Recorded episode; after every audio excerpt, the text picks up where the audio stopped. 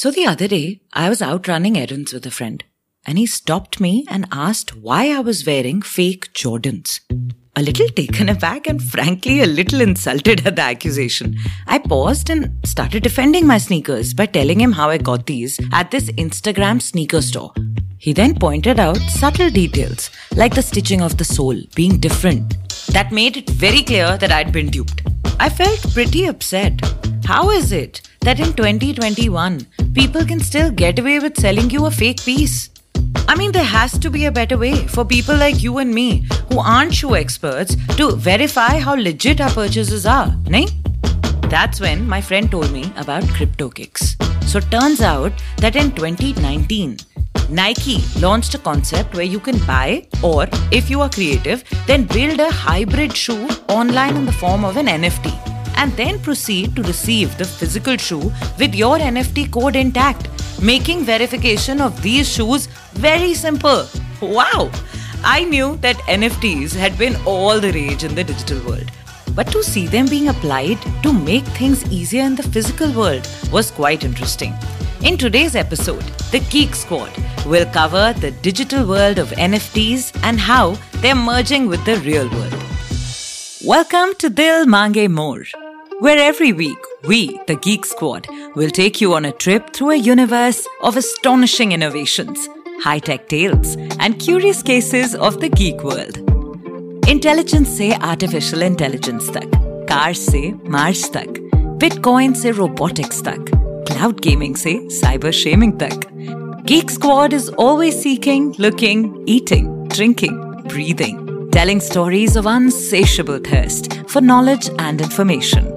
Here is presenting Dil Mange More with the Geek Squad.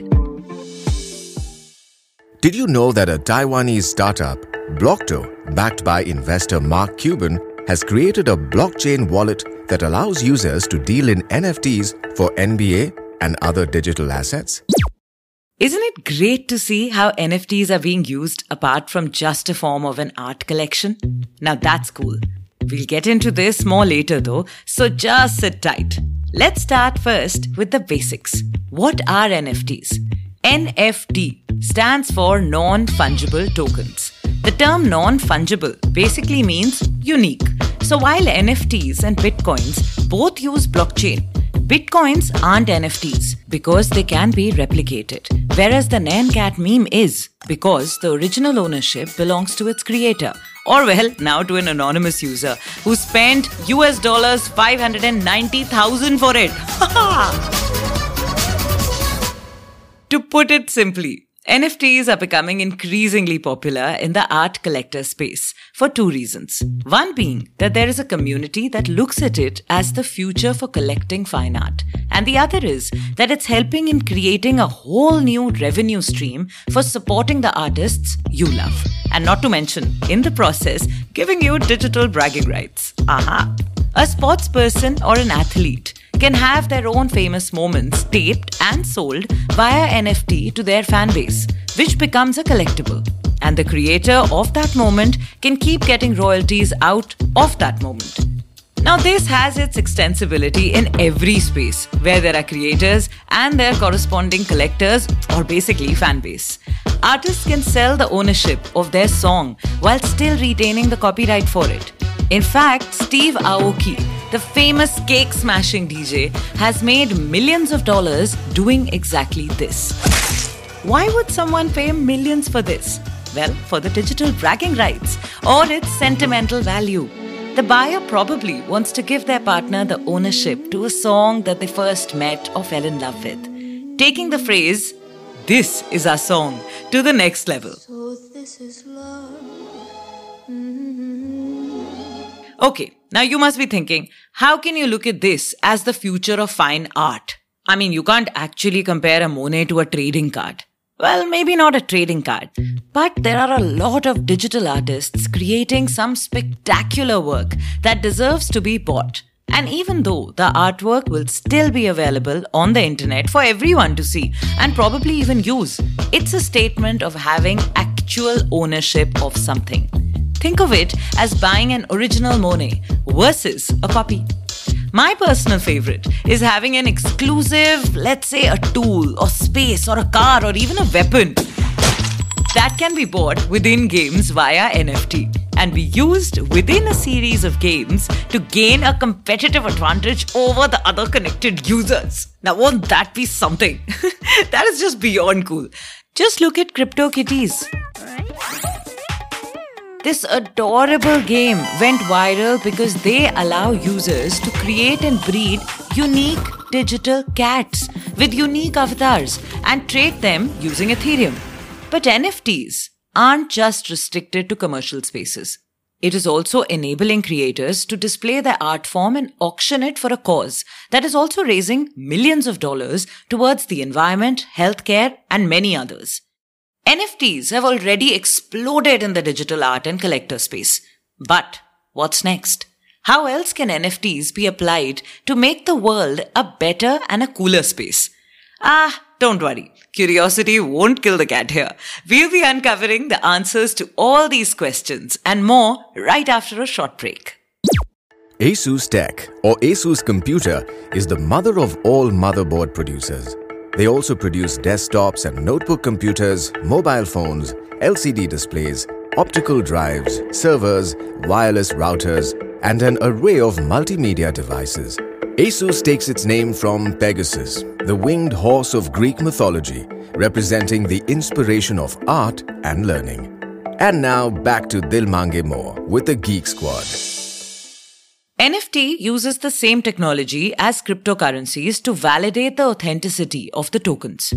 This tech is blockchain, as we discussed in the previous episode.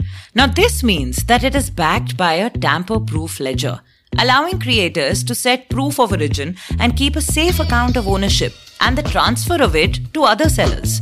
When you look at NFTs beyond the collector space, what it really does is it offers a unique way to digitally verify how legit something is. Just how Nike invested in patenting CryptoKicks, NFTs could help greatly in the battle against counterfeits. Be this in ticketing, ensuring that no fake tickets are being sold, or curbing fake copies in the fashion industry. Constant updates in the tech world are creating unique possibilities for NFTs to make inroads. With the latest announcement about Meta, where 3D spaces in the metaverse will let you socialize, learn, collaborate, and play in different ways that go beyond what we can even imagine. It would be interesting to see how NFTs can play a critical role in having our own little space that can be created by a creator and purchased by the user. With such integrations, imagine the way the world would look like, especially educational content created by teachers around the world and sold via NFTs. Can you imagine? Which gives an immersive learning experience. Now, speaking of immersive experience, wouldn't you be up for owning a unique experience that is only available for you?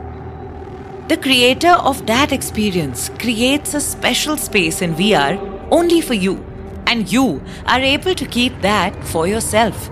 With something like this, you could take parties and proposals to the next level.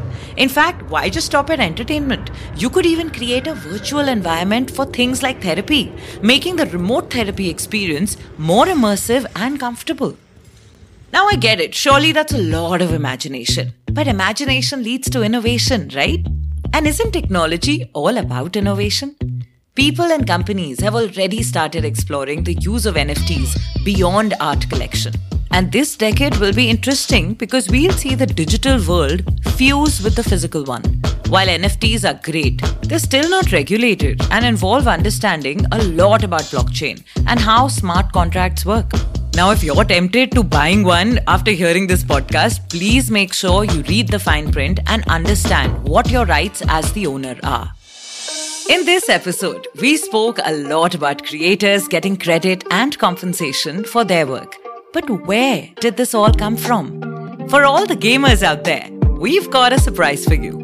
In the next episode, we're going to throw back to the early 2010s and look back at how game streaming changed the world and made gaming go from a hobby to a serious sport. Anywho, Call of Duty beckons. So I have to go now. Oops, I mean duty calls. So I have to go now. This is Shrutspa signing off from the Geek Squad. Only on Dil Mange More. This podcast is produced by Taiwan Excellence.